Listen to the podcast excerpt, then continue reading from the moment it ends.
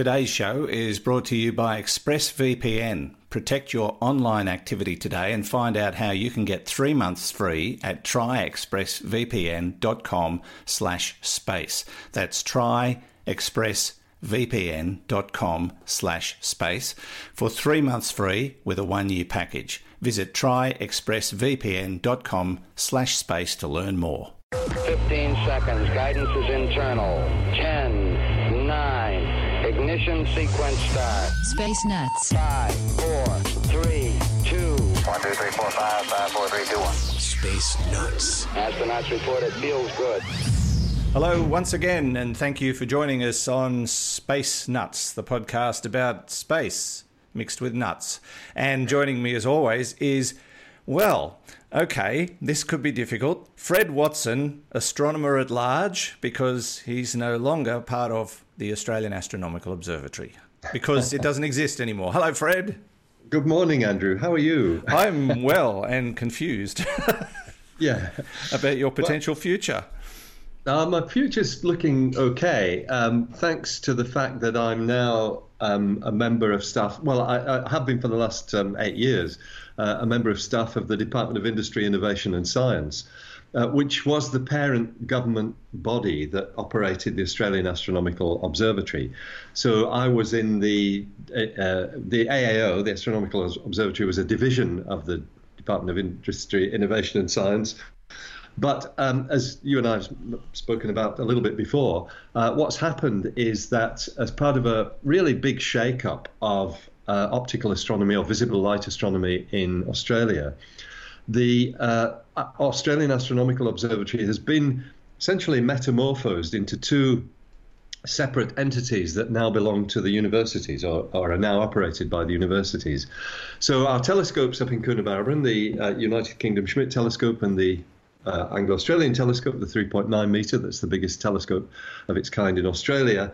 Um, they are now operated by, actually by a consortium of 13 universities, but it's led by the ANU, the Australian National University, which actually operates the site, the Siding Spring Observatory site. So it's a very natural fit.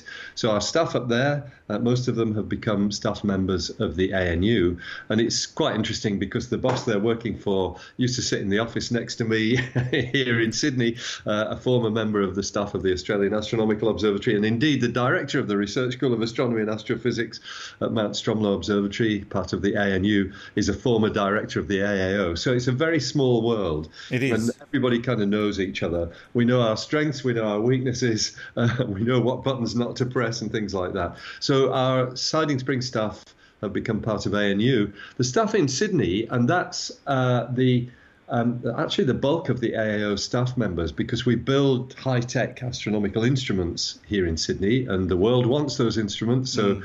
that uh, is also ongoing. They are becoming part of a consortium uh, of universities, three of them actually Sydney, ANU, and Macquarie, and it will be managed by Macquarie University uh, here in Sydney. Uh, and in fact, it'll probably still be called the AAO, but that will now stand for Australian Astronomical Optics, and it will be part of the Macquarie University.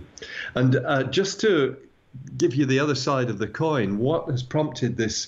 Reorganisation is a deal that the Australian government has done with the European Southern Observatory, uh, a 10 year strategic partnership which will um, allow Australian astronomers to have access to some of the finest large telescopes in the world on one of the finest observing sites in the world, which they're all very happy about. Well, I said I was confused. I'm now concussed. it's, just... it's, a complicated thing, yeah. yeah. Uh, so, so the, the observatory has disappeared in terms of its name, but uh, most of its functions are ongoing. Uh, I am, uh, as we said at the beginning, I've neither gone, I haven't gone with either of those universities, but I'm staying with our parent department um, as as an a, astronomer to do outreach and communication and advice on on astronomy issues in government. So you are an astronomer with DIS which in the yes, uh, modern urban vernacular is not a very positive way of describing it. um, uh, well, that's right. Actually, there was um, one time when it looked as though we were going to be the, the Department of, of uh, Jobs and Industry, which would have been dodgy, but, but, but that one didn't actually happen. So, so this is what we are, Yeah. and, and it's good. All right. Well, um, I'm sure it'll change again down the track because It, uh, it probably will do, yeah. Australian government departments of, of state and federal ilk do have a habit of changing things quite regularly. Yeah. Now, today, Fred, we're going to be talking about the search for exomoons, space grease. Get your toast ready. And uh, we've got a couple of questions on the same topic the search for the uh, brothers and sisters of our sun. Uh, from James and Gretchen, so we'll uh, get onto that very, very soon. Uh, the search for exomoons. We've been looking for exoplanets for over 20 years and we've found gazillions of them now. But then someone suddenly went, well, hang on, wait a minute. Our planets have got moons, so it stands to reason that those planets out there may have moons and some of them might be livable. So why don't we have a look? Indeed, that's right. Actually, there's there is a growing um, interest in exomoons. It's it's not a sudden realization. People have been kind of aware It is of to me. for a- yeah, um, but the problem is, and uh, you know, going to the the difficult bit to start with. Uh, it's hard enough to detect an exoplanet going around another star, um, let alone an exomoon. So the the best way to detect planets of other stars, because we can't see them, the stars are too far away for us to be able to, di- um, for the most part anyway, to be able to detect the planets directly. There are a few cases where you can do it actually, and especially with these big new telescopes that we've just been talking about. Um, but the way uh, that we normally do it is to look for slight dips, regular dips in the brightness of a star which reveals the presence of a planet because the planet is transiting or passing in front of the star. And uh, when that happens, it reduces the light of the parent star by a very small fraction. Uh, so, for example, something the size of Jupiter passing in front of something the size of the Sun would drop the light by one percent. Uh, it's not not very much, but uh, it's enough to be measurable, and that's you know that's uh, uh, now very much the stock in trade of astronomers. Actually, some amateur astronomers can do this as well, which is fantastic stuff with modern telescopes, modern small telescopes. They've got the wherewithal to make these measurements of very small dips in brightness. So that's how you find exoplanets. Now, if you're looking for exomoons, what you're looking for is something even smaller. Yeah. Um, that's uh, also dimming the light from the parent star, and it's dimming it in a peculiar way because whereas a planet will just produce regular dips on a on a regular timescale, you know, maybe once every 15 days or something like that, which would be the, effectively the year of that planet. Um, a moon is rotating around or revolving around its planet, uh, its parent planet, so it will put in uh, a slight, dimin- uh, an even more minute diminishing of the light of the star, but the position that that happens will be varied depending on whereabouts it is in its orbit around the planet. So there's a lot of really detailed stuff to disentangle. Uh, there is one um, example of a, a, a, a signal like that, that that's to say, um, you know, a, a, a dipping in the light of a star that may have come from an exomoon. That's um, uh, basically some work that's been done in the United States, uh, I think at Columbia University. Um, um, actually, it might be a different team, but they're certainly in, in the US that have been involved with this possible exomoon signal. It's it's very uh, speculative. We don't actually know that that's what it is, but it sort of points the way towards studies that might reveal um, exomoons uh, around exoplanets.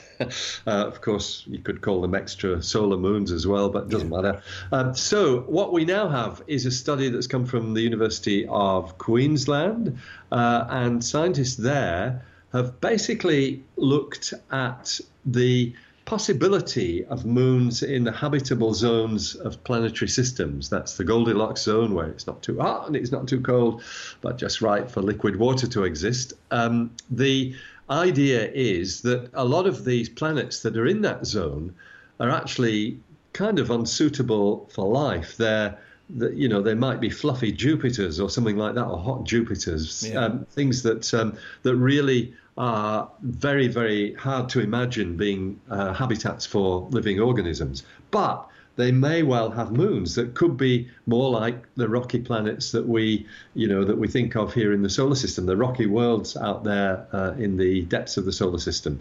So that's the bottom line with this story. Uh, exomoons are something to look out for. I think as telescopes get bigger and as more time is spent on this kind of study, I think more people will start looking for exomoons and we will certainly start to find them. They're difficult to find, but we will establish that they are there. And it, and it brings back that uh, that discussion we've had many times that uh, if our solar system is typical of many other solar systems, it stands to reason that uh, well we have found exoplanets, therefore exomoons by default should exist and therefore we should have planets in Goldilocks zones and moons within those Goldilocks zones, and therefore the possibility of livable planets and moons. Yeah, that's exactly right. But before you get too carried away, uh, remember that our own moon uh, is in the Goldilocks zone because we just are. Just a rock. And it's just a rock. Not much else going on. Exactly. So- yeah, but there's so there's so many possibilities. Uh, The other thing too that's interesting is, uh, and and you're certainly well placed to um, speculate more than I am, but um, when astronomers start looking for something purposefully, they generally will find it eventually. And and if you're going to now purposely look for exomoons, the time will come. Yeah, absolutely right. I'm I'm confident that that will happen. I mean, um, you know, just look at exoplanets. We 20 years ago, we, we would have thought that the technique that's that's been most successful in finding these, the, the transit method, looking for the dimming in the stars light, we would have thought that was beyond um, the realms of most technology. But things have changed. We now have electronic detectors that are capable of doing this, even on small amateur-sized telescopes. So it's great stuff. And the same will happen with moons. We'll we'll we'll get to the bottom of it, as it were. Yes, we will, and um, we'll we'll certainly talk about that when the time comes because I don't think it'll be very long. You're listening to Space Nuts. Andrew Dunkley here with Fred Watson. Now, let's take a little break and find out more about our sponsor, ExpressVPN, rated number one by Tech Radar. Uh, this is the one I use. I've been using it for a couple of years and I love it. When I joined ExpressVPN, they were, they were brand new, uh, new to the market, but uh, I read a lot of reviews and did a lot of comparisons. And there was just something about their, their business model that I particularly liked. And a couple of years down the track, honestly, can't complain. Their interface is very easy to use. Their their service is second to none. Uh, I've had to contact them a couple of times about um, certain things that I wanted to do, and they were brilliant. So, you may be wondering why I do need a VPN at all. It's all about privacy. Uh, do you really want big tech companies, governments, and others knowing uh, what's going on with your online activity? Even if you're having nothing to hide, it just feels downright creepy. Uh, I think you'll agree. And governments are getting more and more interested in what you're doing every day. And so, yeah, protecting your privacy is what VPN is all about. And how often do you uh, run across websites that you want to get information from only to find that they're geo blocked? This is becoming an increasing problem, but ExpressVPN solves that problem for you. Uh, now, if you go to our special URL, you'll see quite a list of things this service can help you with, things you may never have thought of before. As I say, it's the one I use, secure, fast, and it just works. Uh, so protect yourself online today and find out more about how to get three months free at tryexpressvpn.com slash space. That's T-R-Y-E-X-P-R-E-S-S-V-P-N dot com slash space for three months free with a one-year package. Try expressvpn.com slash space to learn more and you'll find the link details in the show notes and on our website. Now, back to the show. Okay, we checked all four systems and keying with a go. Space Nuts. Now, Fred, uh, it's time to get down and dirty, and grease is the word. We are talking about one of the more unusual discoveries in the universe, and that is the um, uh, trillions and trillions and trillions of tons of greasy matter that they now know exists uh, in the Milky Way. What on earth are we talking about here? I like the statistic. Apparently, there's enough in the Milky Way alone, there's enough grease for 40 trillion, trillion, trillion packs of butter. it doesn't say what size packs they are. No, I'm, I'm guessing the average, yeah, the average. the average block. So what what is this all about? Well, it's it's about um, particular forms of molecules uh, that contain the element carbon. So carbon uh, can form really very complex molecules, and of course that's why we are carbon-based life forms because carbon's got the propensity to to to mix with other atoms and make complex structures that allow all kinds of really sophisticated things to happen, such as living and breathing. Um, so carbon is relatively common throughout the universe. It's not by any means the most common. That's hydrogen. Um, but when it forms molecules, um, apparently, and, and I'm no chemist, Andrew. I should. That's my disclaimer at the start of this. I'm not. Um, I'm not a, an expert in organic chemistry. But there are two main forms, as I understand it, uh, in which molecules of carbon uh, can sorry, uh, mo- molecule, molecules containing carbon uh, can exist. These two main forms have posh names. Uh, one is called aromatic molecules, and they are sort of dry, like a bit like mothballs. They're sometimes called mothball-like molecules.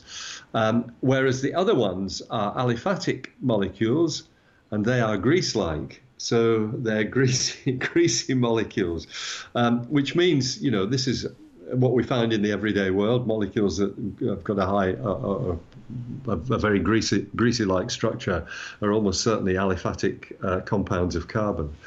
So um, that is the the bottom line. Now we know that carbon does exist uh, in uh, with many complex molecules out there in space. We've even seen examples of amino acids and things, which are the precursors of life. Uh, but a study by the University of New South Wales and actually some colleagues in Turkey uh, has uh, essentially um, done some experiments which are really rather neat. They've they've tried to uh, synthesize or simulate uh, what um, the conditions might be uh, in which these greasy molecules exist in space. So space is clearly different from the Earth. There's no atmosphere out there. Um, very, very much like a vacuum, although there are there are particles um, in in space. We call the inter- interstellar medium, the particles between the stars, uh, and the solar wind. Of course, is the the wind that's blowing through space from the sun. So what they did was they took some molecules of, of grease, some of these ali- aliphatic compounds, and they put them in an enclosure and basically pumped all the air out. So you've got a, a vacuum, um, and looked at the the way these um, these um, well, I guess particles or, or mo- molecules of, of grease-like material, uh, the way they behave in conditions that are similar to, to outer space. And then what they did was uh, mimicked what happens to starlight when it passes through clouds of these molecules, because that's the key thing for we astronomers. When we're looking for clouds of gas or dust in space, one way to do it is to observe a star that's behind the cloud that you think exists and look at the way the light is absorbed by uh, by that cloud. The starlight, uh, basically, as you spread it out into a spectrum of colours, this rainbow effect with the barcode of information, that information can be imparted. Uh, or can reveal um, the conditions in the medium between the star and yourself, as well as conditions in the atmosphere of the star. So what they've done is they've simulated how that light effect should behave, and then had a look for it. And sure enough, we find signs of greasy molecules in the spectra of stars, and that's how we know that there are 10 billion trillion trillion tons of greasy matter in the Milky Way. And I'm guessing you can't put it on your toast. Uh, no, you can't actually, um, because it's too thin. Some have suggested that, you know, if we have interstellar space travel, should we have windscreen wipers on the front of the uh, of the spacecraft uh, to clear away the grease as you're flying through it? But of course, we're talking about. Um, a very rarefied um, atmosphere of grease, as well as all the other stuff that's out there. So it's it's not going to be like that. But it's it's very intriguing work, and um, the, the thing is that the, these uh, these molecules these complex molecules are eventually going to find their way into new solar systems, and it may well be where some of the grease-like molecules that naturally occur, for example, on the Earth, have, have come from. That, that space space grease that has been collected by the cloud of dust and gas that eventually formed the solar system. Mm, so discovering this and then working out its place in the universe could just put another piece in that 20 gazillion piece jigsaw puzzle of the universe that we're trying to unravel. That, exactly. That is precisely how astronomers work. Um, it is a 20 gazillion piece jigsaw puzzle. Uh, so far, we've fitted five pieces together, I yeah, think. Yeah, and we can't find a corner. no, but we get there. We, we build up this picture of what the universe is like, and it all comes from little observations like this. Mm. Okay, well, we'll keep an eye on that one um, as we slip into our next topic here on Space Nuts. Okay, we checked all four systems and keying was a go. Space Nuts. Now, Fred, as has become the norm with our uh, little program, we try and answer a question or two from the audience uh, in our final segment, and we're going to do that today. And we've got a couple of questions uh, centered around the same topic, something you and I discussed uh, only the other day about the search for the siblings of the sun. Um, so uh, I'll, I'll, read the questions. Uh, you'll probably want to um, re explain what that's all about, and then we can try and tackle them. Uh, the first one comes from James in South Australia. I have a question about the search for the siblings of our sun. If they are ever found, is, is it expected that they would be stars of similar mass and brightness to our sun, or would they be a mix of heavier, brighter stars with some red dwarf stars? Thank you, James. Okay. Uh, and then a question from Gretchen in Los Angeles. Uh, on a recent episode, Fred mentioned that he was working on a project hunting for possible litter mates for our sun, which might have migrated away from our solar system. Could he talk a little about the project and what the research entails?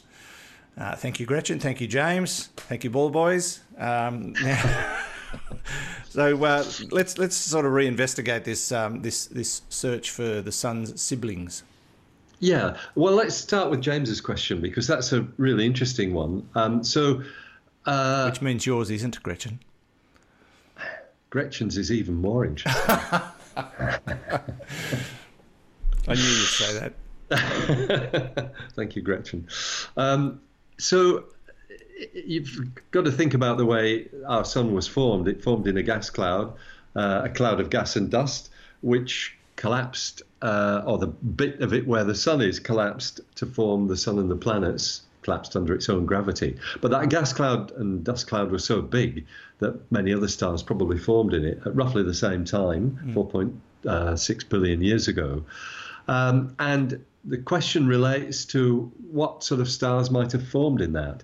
And I think it's um, it's a question that doesn't actually have a straightforward answer, but um, that I think uh, what is happening, and, and I, I, would defer to my colleagues who are very much better versed on the you know the, the nuances of star formation, uh, but I think the the individual conditions inside one of these gas and dust clouds and the, the sort of global conditions on that would dictate the kind of masses of stars that were being formed. Um, and so uh, the likelihood is that they would be, generally speaking, similar to the sun. And uh, they that there might well be outliers, so there might be the odd red dwarf and things among them. But generally speaking, I think it is true because the conditions are similar throughout the whole gas cloud that you form stars similar to the sun. And um, one of the things that um, leads me to to say that is that when you think of uh, stars which are much more massive than the sun. These are stars that, you know, with 10 to 100 times the mass of the sun, they have very short lives. They explode in supernova explosions at the end of those short lives. And they also tend to form more or less uh, at the same time if you have the right conditions. Uh, so, in some young what you might call young galaxies. We usually call them starburst galaxies. They're galaxies that have had some sort of gravitational disturbance uh, that shakes the gas and dust clouds up to the extent that they form very large stars, uh, which have supernova explosions at the end of their lives. Uh, that um, is so that star formation that is heavily influenced by the external conditions. You know, the, the fact that there is perhaps shock waves passing through the gas clouds or something like that. So you form bigger stars and you get supernovae. So I think it's the the conditions in the gas cloud itself that dictate what sort of stars you're going to get, which sen- tends to suggest that the stars uh, which are the siblings or the lost littermates of the sun may be very similar. And that's actually borne out by the one candidate that we have for a sibling to the Sun. There is one star, which is in the northern hemisphere constellation of Hercules. It's uh, about 100 light years away, roughly, from Earth. It's actually bright enough to see with a pair of binoculars. Um, it, it's a similar star to the Sun. It's a little bit bigger, about 15% more massive, um, and, and it's slightly hotter. Uh, but it is thought to have exactly the same, effectively exactly the same chemical composition as the sun. And that is what we're looking for in trying to find these solar siblings, which lets me segue to, uh, to Gretchen's question, um, uh, because uh, that is what one of the um, one of the um, aims of the project called GALAH, which I'm involved with uh, at a very small level. I have to say, I just help with the observing and, and you know throwing a few comments now and again. Uh, but GALAH is an acronym for Galactic Archaeology with Hermes. Um, and Hermes is the name of an instrument on the Anglo Australian telescope. Galactic archaeology is doing what um, what I've just hinted at, looking for identical chemical compositions Speaking among of groups. galahs, I just heard one. I That's think that- perfect timing. It could not have been better. We we aim to please, you know. We aim to please. That took a lot of training. Uh, that's right. Lots of um, yeah breadcrumbs spread out on the on the deck there. No, it's uh, so. Uh, it, it, what you're looking for with GALAH is um, trying to piece together the history of our galaxy by looking at very detail at the chemical compositions of the, the individual stars in the galaxy, and that's why GALAH uh, actually aims to measure for every star you get um, i think it's 23 is the number of different chemical elements that you can measure within the atmosphere of the star. And measure what we call the abundance or the amount of those chemicals with very high accuracy. And by doing that you you essentially can you know you can you can, compartmentalize a star to say it's got exactly these chemical elements. Therefore if we find another one the same it almost certainly has been born in the same dust cloud. It's as accurate as that. And of course another thing that um, will actually lead to that conclusion is if they have the same motion through our galaxy. Uh, because dust clouds forming stars uh, they don't sort of explode. What happens is the stars eventually just drift away, but they're drifting away relatively slowly from each other. They're not they're not charging off in random directions unless there's been some sort of gravitational interaction between a couple of them and they've got flung out. But you would expect um, the overall drift of these stars within our galaxy to be similar. So if you find stars that have got, or pairs of stars that have got similar velocities, um, and particularly if they've got identical chemical elements, then you, you're well on the way to saying this would be one of the sun's littermates, as it was so eloquently put by Gretchen. Yeah, and and I, I still have trouble in my head thinking that okay, a, a, a sibling of the sun is a hundred light years away, uh, but in real terms, that's not a long way, is it? No, it's not exactly. And and uh, you know the age of the solar system, 4.6 billion years. It's long enough for for a star like that to drift to that kind of distance. Bearing in mind that the galaxy is 100,000 light years across, uh, so uh, uh, on a much bigger scale. So 100, yeah, 100 light years is is on our cosmic doorstep. Um, so just to, to tidy up the loose end there, it's not just the siblings of the sun that GALAH is looking for. What it's doing is looking um, for almost the building blocks of our own galaxy because we believe that stars um, that have these common motions and common chemical compositions may well have come from uh, not only dust clouds within our own galaxy, but possibly dust clouds of galaxies that are smaller galaxies that our own galaxy has uh, uh, accreted or devoured is a better way to put it. Um, our galaxy is cannibalistic uh, and it eats up smaller galaxies that uh, you know stray nearby. And this technique of combining the velocities of these objects with their chemical composition is a really good way of of looking for the debris of galaxies that have been ripped up by our own galaxy. Sounds it, easy, but I suspect it's um, a lot more complicated than that.